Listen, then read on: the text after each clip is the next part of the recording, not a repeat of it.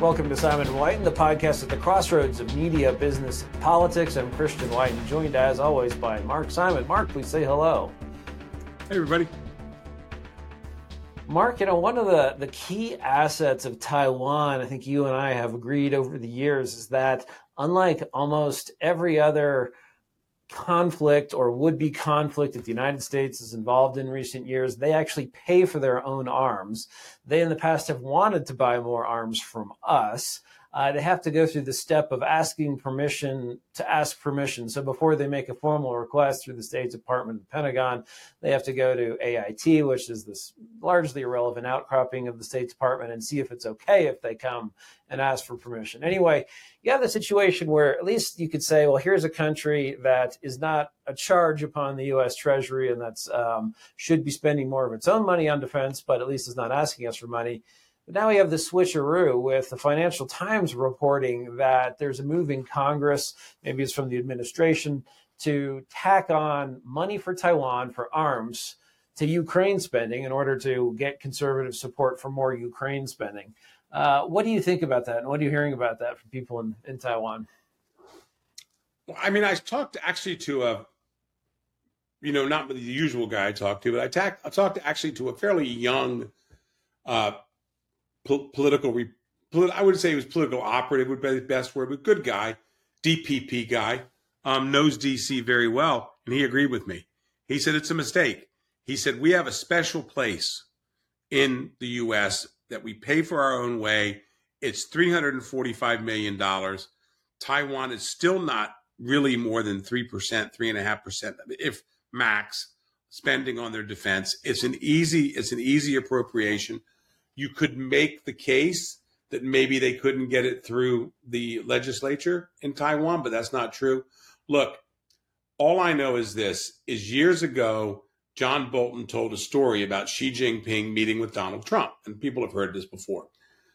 Xi Jinping saying to Donald Trump, you know, what is it with Taiwan? Why all these problems with Taiwan? And Donald Trump looks around and says, they're actually a very good customer. And my point is, is that, you know, John Bolton told us that story my point is is that it really is not a bad answer in many ways in that basically they pay their way. They're a company that we they're a country that we have a relationship with. They're not a supplicant. They they don't sit around there and suck up to us. They're not quote unquote this new term that people are using a partner. They're basically a place that essentially um, there's basically a place now that we are basically just dumping money into them like we would Niger.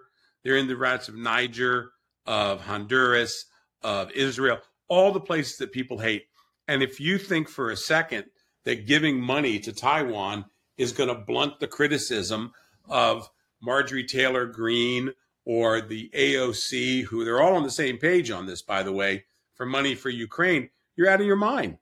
The progressives and the right, a growing number, we're probably up to 100 Congress people now, they're against Ukrainian aid or they're looking at it. Congressional Black Caucus is very skeptical of it. They're always having to trade something with them to get them to vote. I don't know why you'd put Taiwan in that boat. Just let Taiwan, here's $345 million arms package, $500 million, whatever it is, vote for it. They send you money. Done. It's worked before, it works now. And I, I think it's a huge mistake because I mean, I have to ask you, you spend, you, I mean, though I live in Taiwan, you tend to have better access than I there too because of you know people respect what you have to say. I mean, what do you think of it?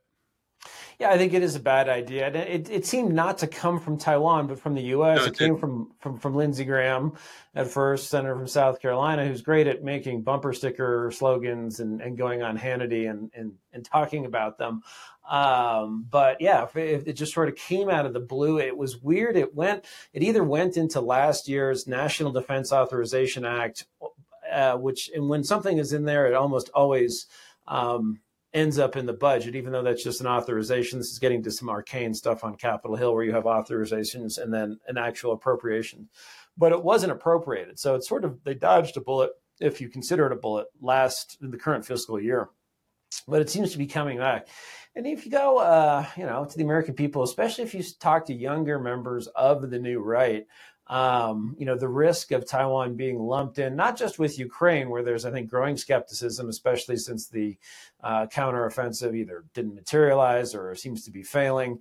Um, but if you if you have people putting it in the same category as Afghanistan and Iraq, and you mentioned Somalia and Syria and Libya and all these other things, where um, you know, they just say no. We just, you know, if, if it's in the same way Ukraine is is not part of Russia, but but in its sphere of influence, then maybe Taiwan ought to be in that sphere of influence. And are we really the ones to stand up and pay for the difference? And if if you can say in response to that, well, but wait, the Taiwanese are paying for their own defense, the Japanese are doubling their defense budget, and they're willing to fight for their own people, and they're not asking for U.S. troops. Uh, that's another thing. Some uh, senators and some presidential candidates have sort of been. Um, uh, you know, sort of, you know, led into the question of, oh, should we um, should we put troops in in Taiwan? Well, again, the Taiwanese are not asking for that. I think they might welcome some to coordinate a little better. You know, we ought sure. to uh, maybe have a few headquarters units there or units so that we can actually communicate between Taiwan and uh, Indo-PACOM or forces in the region in a crisis. But uh, yeah, I think they're losing a major uh, selling point. Yeah, I mean, I, I, I, my whole thing is I just I see Taiwan once again getting completely screwed because Lindsey Graham and the other ones have their own little agenda here. This is a, you know, I mean, I remember one thing, you know, they always said Joe Biden's been wrong about every major foreign policy issue. Well, so is basically Lindsey Graham. You know, in other words, he's he's not much further. They have the same record. I mean, Lindsey Graham is always, you know, he always comes back to the right spot. You know what I'm saying? But he's always out there with this crazy stuff or you know the, the new john mccain or you know anything that gets he says some it's like when he made those comments about abortion in 2020 you know what i'm saying? No not helpful at all. Didn't check with anybody. And i think this is the same way. I, th- I think the ft got a leak and we'll see what happens. Um, i think by the same token you know the taiwanese will probably we'll see what will happen. I know there's a delegation there I think it's next week. Defense delegation. There's maybe always a delegation there. Who knows? You know what I'm saying? But we'll see. We'll see what happens. Yeah, August recess. Um, usually, congressional delegations will go to uh, places that aren't quite so warm. You know, I imagine uh, Northern Europe. It's a popular place for congressmen to visit in August. Usually, you'd save Taiwan for you know the middle of winter. But yeah, we'll see who who, who ends up there. Well, right next door to Taiwan, of course, in China, uh, the summer of love continues. First, they had uh, the National Security Advisor, Jake Sullivan, if memory serves. Then they had Blinken, the Secretary of State, come and visit. Then they had Janet from another planet, Yellen, who came and did sort of the almost literal kowtow, the three bows. Um, and now uh, word is out that uh, the Commerce Secretary, Raimondo, wants to go there this month in August. And this is in return for what? This is to accomplish what? Um, why are we? I mean, it sort of seems desperate for maybe one cabinet secretary to go, but to send three or four cabinet level people, and also to each one of these people is trying to tee up a presidential summit somewhere. Um, I don't know. What do you think is driving this? I think the president is driving it. I think it's very obvious that the president has bought into this um, I'd love to see how often Kevin Rudd has been getting in there. Some of the other people. Uh, the president and, believes, and just remember, Rudd was sort of the panda hugging Australian uh, prime yeah, minister. he's the prime minister. Now he's the U.S. Yeah. ambassador. Sorry, now he's the Australian ambassador to the U.S. And Rudd, ah. from what I understand oh, from multiple God. people, Kevin Rudd his line is like, "There's going to be war. It's all over. You've got to appease. You've got to engage. All this good stuff." I tend to have the belief that essentially the president has bought into that. The president thinks he's stopping a war. The president also just has an outdated view of China. I think it's incredibly fair to say a man in his 80s who has no real China living experience, he still thinks of China as a, as basically a little a, a, down from the U.S. And that's incorrect. The Chinese don't view it that way either. He he basically thinks in he's he's stuck in the 1990s with China. We can trade with him, we can promise him this, we can do him that. They're not really aggressive, and you look who he's got around him. Although I would say it sounds like his NSC staff and some in the Pentagon are, quite frankly, a little bit more aggressive than um, than we would think. You know what I'm saying? In other words, that they, I, I think there is a hardening inside the Washington D.C. establishment, just largely because they've been embarrassed all the time. I mean, but you never know. I mean, you just never know. I mean, I'm I'm waiting to see uh, who runs Raimondo's shop in Commerce Department. I mean, you know, you know my little thing I had about basically so Janet Yellen's chief of staff, her husband Andrews is the chief lobbyist for uh, Intel, and then Blinken's top person um, is top chief of staff. Her husband is the lobbyist for Qualcomm. So it's like, so who's Raimondo's chief of staff?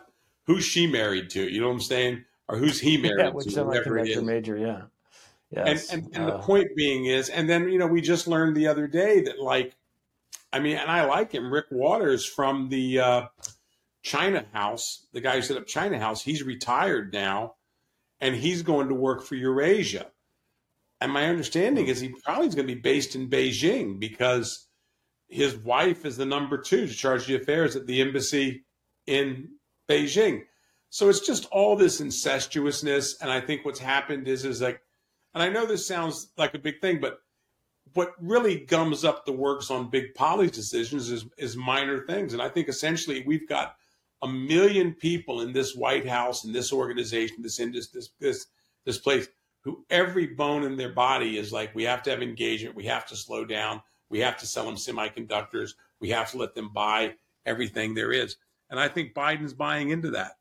You know, we have to have we have to have jobs, we have to have this they're stuck in the 1990s, and Biden is, and so they're going down that way. I think, on the other hand, actually, Secretary Blinken, and I think a lot of people inside the State Department and the NSC, I don't think China has many friends left. Yeah. You know, but the problem is if the big guy is going to do what he's going to do, you know, we'll see what happens. And he's completely distracted now too. I mean, I can't even imagine. I mean, we look at old Trump, and Trump's got like you know seven thousand eight hundred and fifty six charges against him, or something like that. and right. you know, but and Biden's on the hot spot too. I mean, some of the, some of the left wing media is finally starting. To, the, the mainstream media is finally starting to pick up on the Biden stuff. I think they just can't. They can't. They can't ignore it. You know. Yeah. It seems to be getting. It's not the full on smoking gun where we have him on audio or video saying, "Yeah, I'll get this done. Just pay Hunter." Um, but yeah, it's the the the evidence from eyewitnesses uh, or witnesses who have no linkages or who just are, are not Republicans at all, um, uh, who are implicating. Certainly, it seems like Hunter. Um, you know, thought he was selling influence. Uh, that's not quite the same as his father selling influence, but it seems to be getting closer to that. And uh, you know, whereas before the Hunter thing was sort of a story that was interesting, it was lamentable. Um, you know, the picture of uh, was one of the the original reasons I decided to get off of Twitter was when they uh, locked my account just because I retweeted a picture of Hunter smoking crack. Which, you know, Russian disinformation. Oh, it actually turns out to be the truth.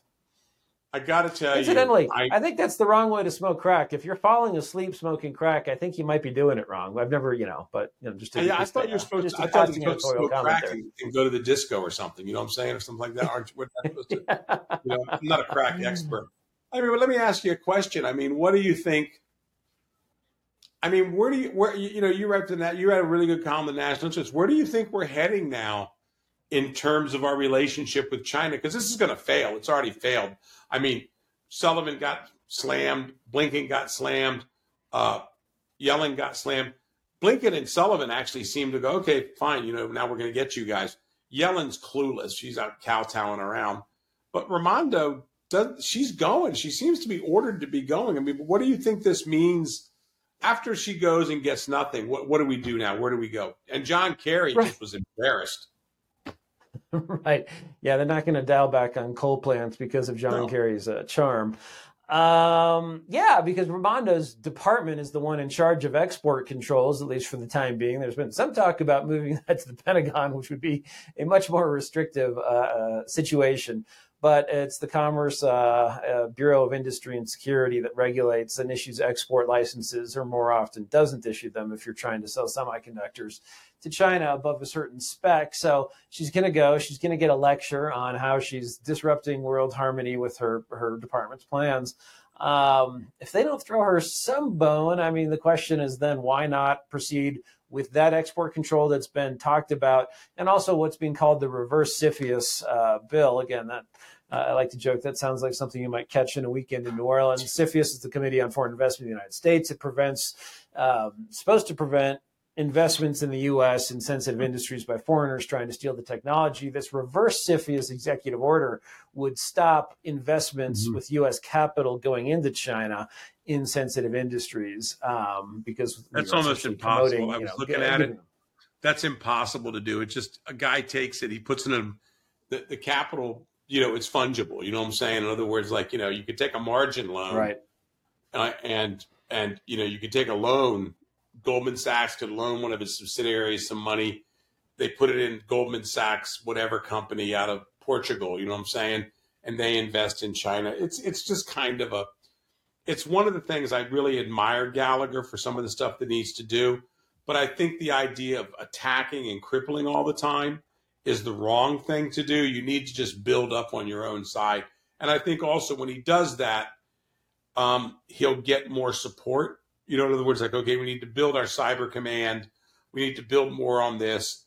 We need to push things through. We need, you know, I'd, I'd say another 500 agents dedicated to counter espionage, but you know that's it. But no, I, I I tend to think I was thinking about something you wrote a little while back you know, on uh, on essentially, you know, the, the the administration they seem just not to be in lockstep. I mean, people were asking this last couple week. We had hardline, hardline, hardline, and then it's gone. Psh, but then it's now becoming hardline again. In other words, the Chinese.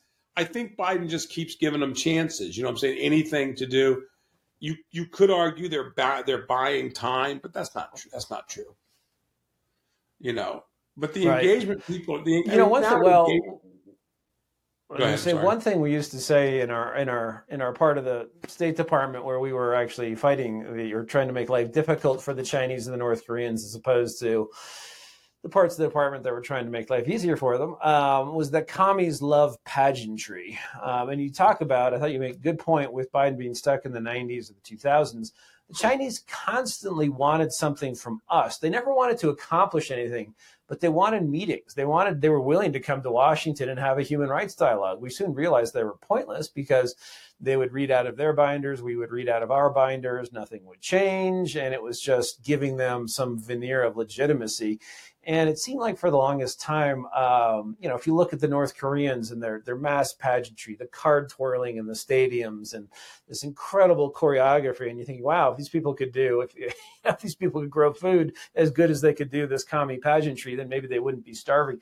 So the the Chinese, um, they love visits to Washington. They always wanted a state visit. We would work it we would push back to make it official working visit. Um, there was a thing with you know 19 gun salutes for the premier versus the actual president gets 20 you know it just they were there then and they uh, really didn't want to go to Crawford until they were sort of it was explained to them that being invited to the presidential ranch was something that was extremely rare and better and then they did. This was I guess Hu Jintao uh, who also came to Washington. There was the famous picture of Bush because Hu was getting off the stage the wrong way so Bush gave him a yank backwards but apparently he didn't like to be touched anyway, they don't really want that anymore. Xi Jinping is not looking to augment his his um, um, stature and legitimacy uh, by coming to the U.S. and having you know a reception at the White House or, or, or something like that. Not that they wouldn't take it, but um, that is just so it's it's interesting you know this that would sort of be the dance where they would want that where and we could say well we want this or give us a few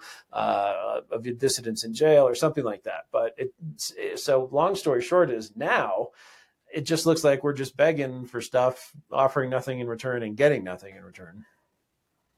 Well you know i have a theory about this and it's not my original theory of course on china but i was talking to some friends and the belief is this Xi Jinping is weakened, even the foreign minister thing. He's not as strong as he used to be. And if he comes over and gives anything to us, it'll be portrayed internally as him being weak. So he's just not going to do anything.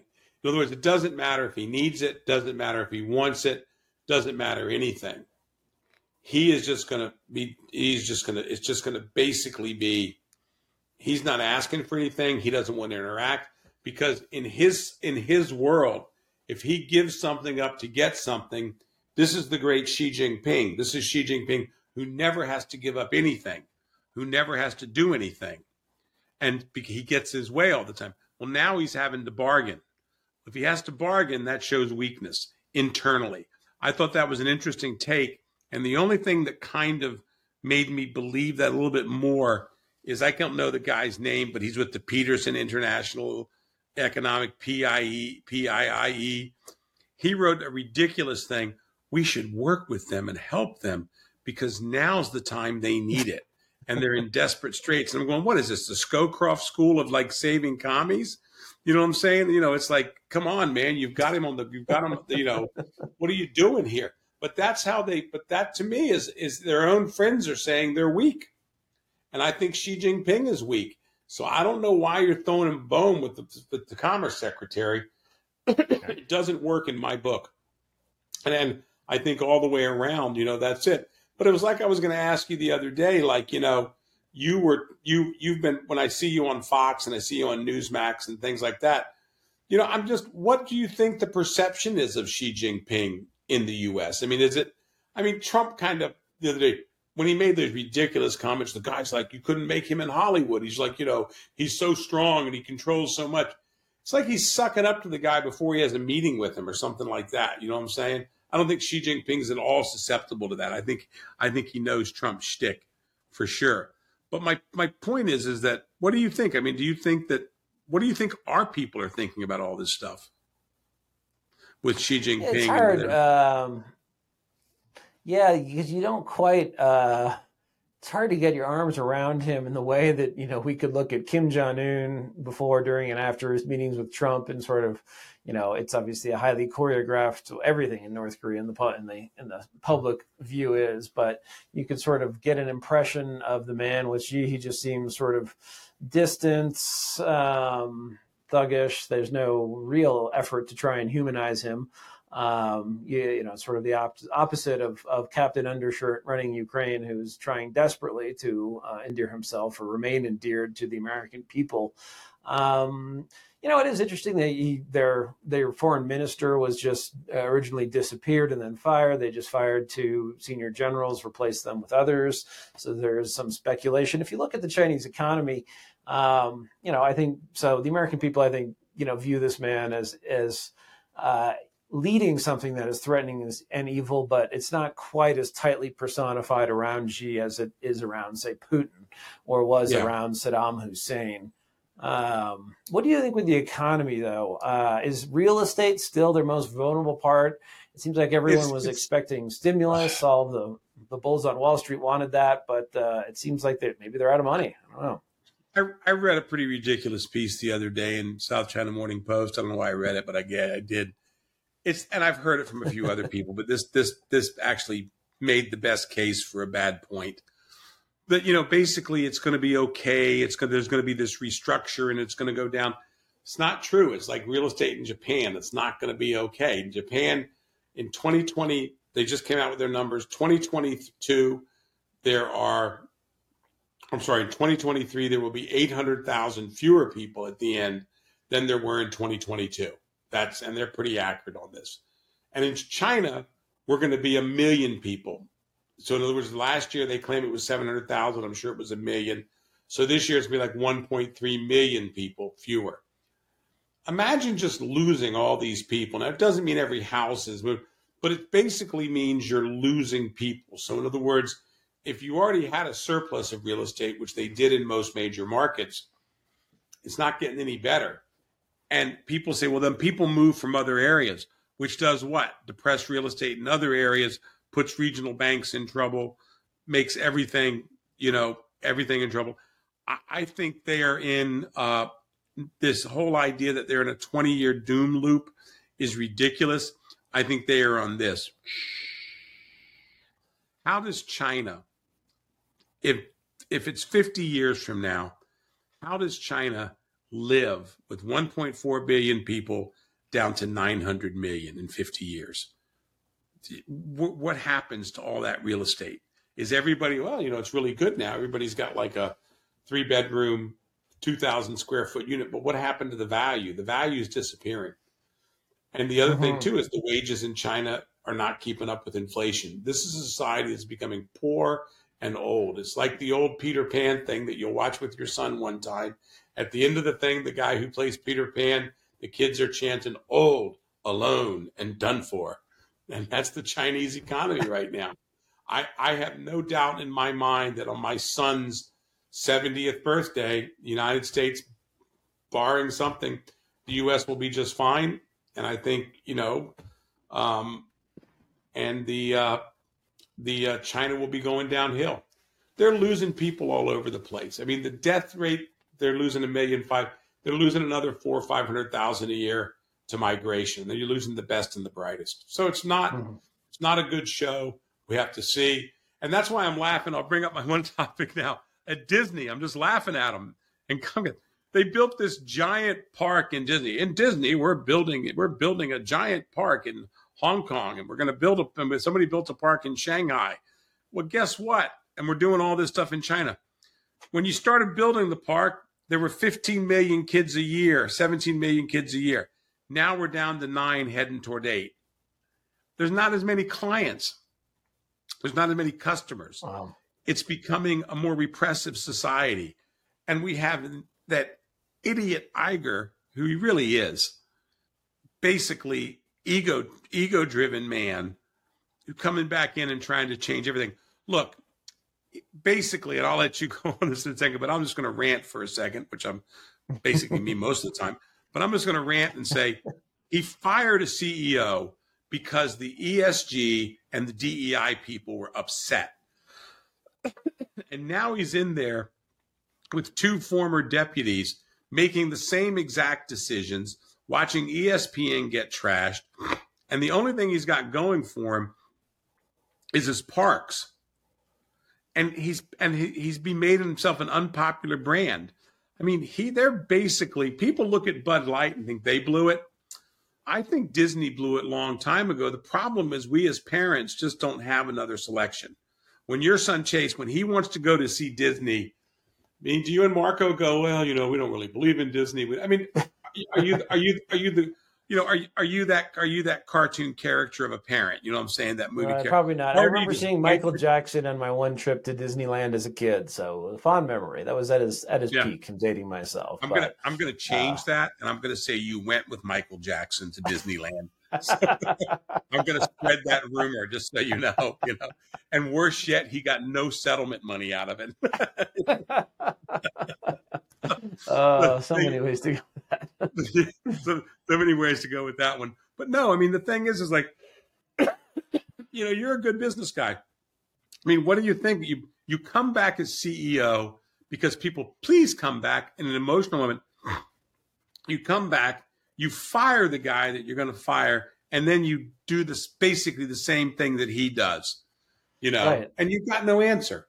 Especially, yeah, it was so it would have been a perfect time with Florida to say, listen, um, to, to, to, frankly do a mea culpa and say, listen, we, uh, you know, events took on a course of their own, and we ended up commenting on a law that has nothing to do with our core business. This wasn't Florida passing a law saying we're going to have a 10% surcharge on ticket sales to huge parks, although maybe they should. Uh, this was Florida passing a law saying you cannot preach uh, sexuality, sexualization to kids in kindergarten through third grade. Governor DeSantis has since extended that, but the original law, K through three, this is something the vast majority of Floridians support. And if you did a national poll, it would be the same.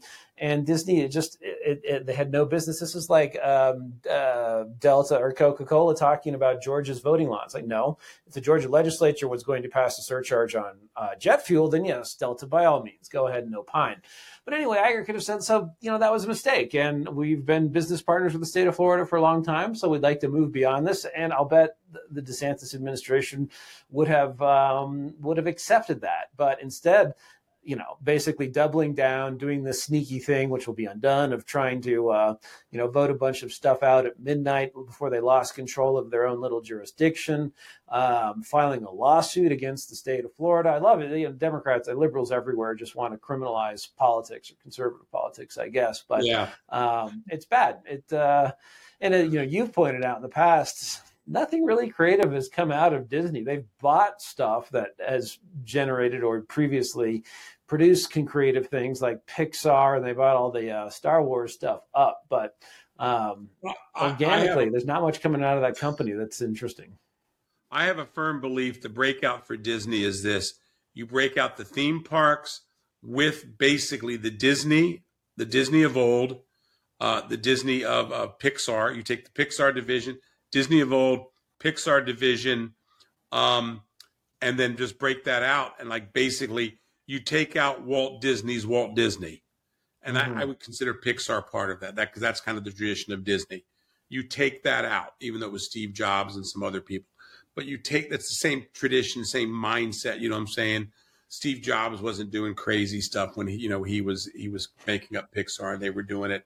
But take it out and I think that could be a significant value play based on a very attractive, basically earnings. In other words, you're you're you're you're basically it's almost a dividend play. You know what I'm saying? In other words, people go, what about Disney streaming and all this stuff?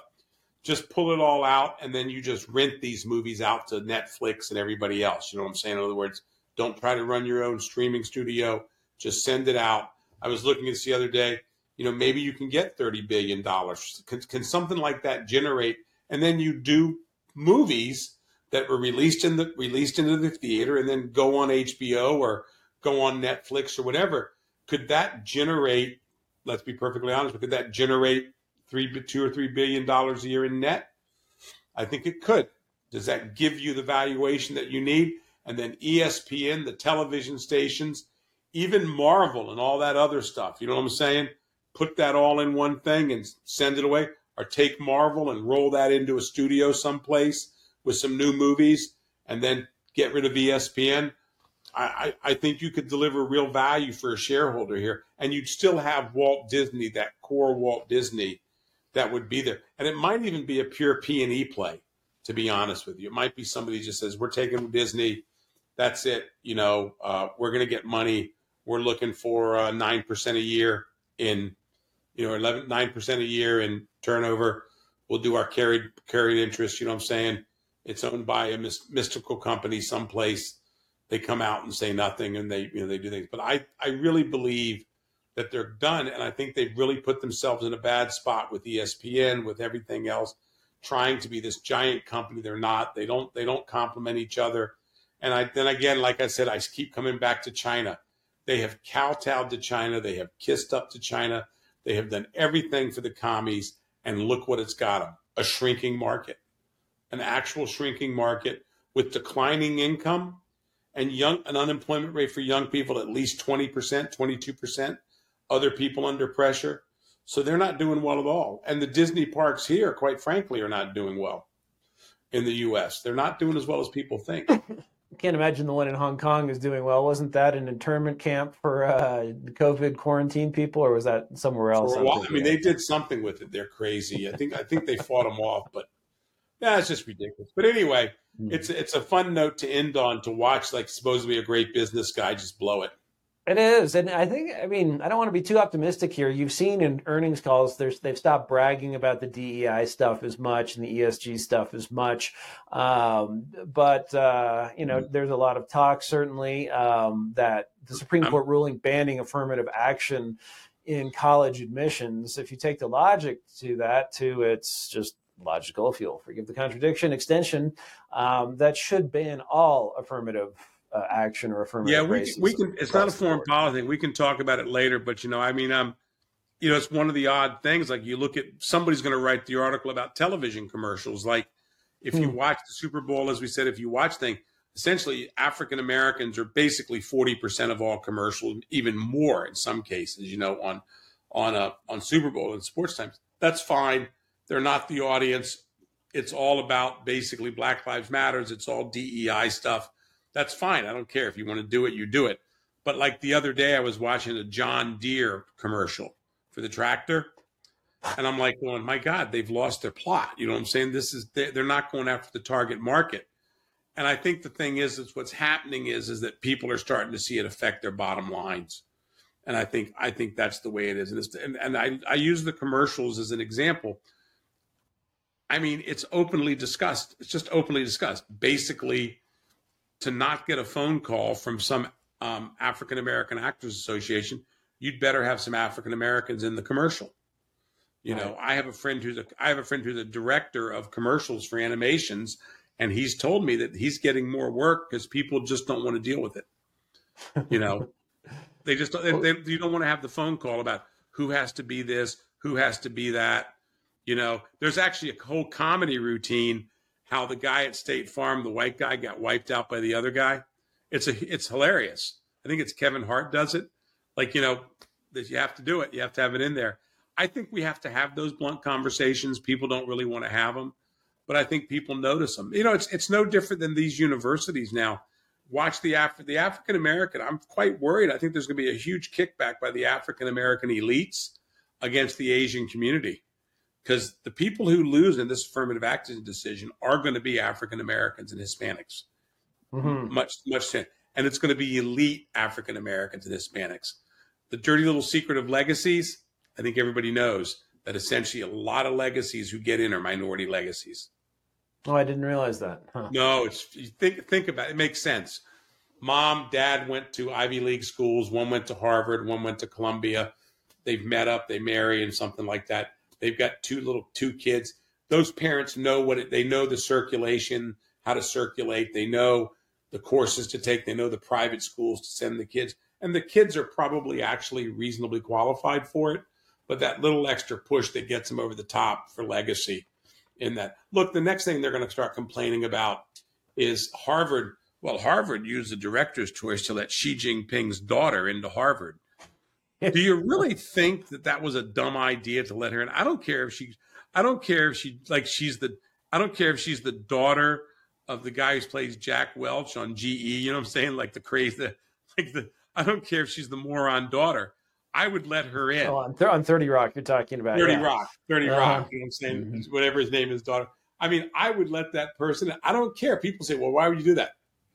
He's the president of China, the premier of China. His daughter wants to come to our school. There's some opportunities there. It's like I can't believe I'm doing that. There's this Ronnie Chan who I hate with a passion in Hong Kong. Guy gave 400 million dollars to Harvard that he gets every year to send one or two kids that get to send a kid there pick a kid every year. Big deal. Right. Yeah, I say. as long as he has some basic qualifications. If the sure. kid's not drooling and not wearing diapers, you know what I'm saying? then you know, I mean, as long as he's got some, as long as he's qu- closely qualified for it. Maybe we can get but to I, I, just, I just think the thing is, is that we're we're we're starting to see a kickback. It's it's one of the things about our great our great former president that drives me nuts. I think he stops so much I think there's so many pent up things happening and people mm-hmm. don't realize. But that's another subject, another day. Yeah, well, we should talk about that because I sort of think that he catalyzed a lot of this stuff and then left the uh, exited the stage for for us to deal exactly. with. But uh, exactly. yeah, we'll make that topic of and, a. And, uh, the thing is, there's some other there's some other things coming up that are so exciting, and there all these people talk about it, and they make the mistake of thinking that somehow he's going to ride it when all he's going to talk about the entire campaign is I'm innocent and we got to yes. show. Oh, and how awesome he is! You know that actually, yeah. We'll end the episode, but just one thing I what Ronald Reagan, if you look at his speeches, and especially going to the reelect, talks about sort of the progress we have been working on so hard. He credited the American people who actually, that's the right people to credit because they're the ones who create the economic activity. It's not the guy sitting in the Oval Office. You can create policies that augment or harm that economic stuff. When has Trump ever given credit to anyone else, really, in a serious way? It's all me, me, me, the 3% growth and all of that. So I just think sort of a soft spoken, Gen X, not soft spoken, but plain spoken, direct uh, guy who is not the, uh, you know, not, not, not in the dictionary with a picture next to the word ego. I, I, I have to tell you, Christian, I think the only upside of Trump losing badly in 2024, and there's not much of one, is that in 2025, as a Virginian, um, we will probably keep the Republican. We'll probably keep a Republican governor in Virginia. The reason why is it's going to be a disaster under Biden. It'll be the same, the same tone and the same things that set forward. But I, I think we're going to some. I think if I hate to say it, I would like to see both of them exit the stage. But I think yeah. we're going into some dark areas here because one of the things I've noticed is neither side knows how to properly demonstrate or protest anymore. We're not good at it. There's nobody. Mm. There's nobody who has the skills of the civil rights movement or even the pre pre violent skills of the people in Hong Kong. We don't have these skills anymore. Our first reaction is the first people that show up are the Antifa people, and then on our side, it's the reaction to those Antifa people. You know what I'm saying? It's it's it's people are showing up for a fight all the time, and that keeps mm-hmm. people out of the streets. In other words, one of the great marches that used to be in D.C. was the pro-life march, and you know Antifa left them alone for years. They really did, and the reason why was the reaction was it was such a negative response because you're attacking usually old people and women and stuff like that. You know what I'm saying? And and and the city likes those people when, when they visit and they take care of them for the most part. But I just think that I, I think we're in a really bad spot, and I think foreign policy wise, I think some of our enemies are really getting ready to exploit that. Yeah, certainly the world is changing, and not not to our advantage. Yeah, they're seeing it. I mean, I think Putin really believes that we're going down to Sodom and Gomorrah, and he's just going to have to wait us out. you know. Anyway, but anyway, look. Long one today, so thanks. Yeah, let's leave it there. All right, we'll be back soon with another episode of Simon Whiton, and uh, see you soon.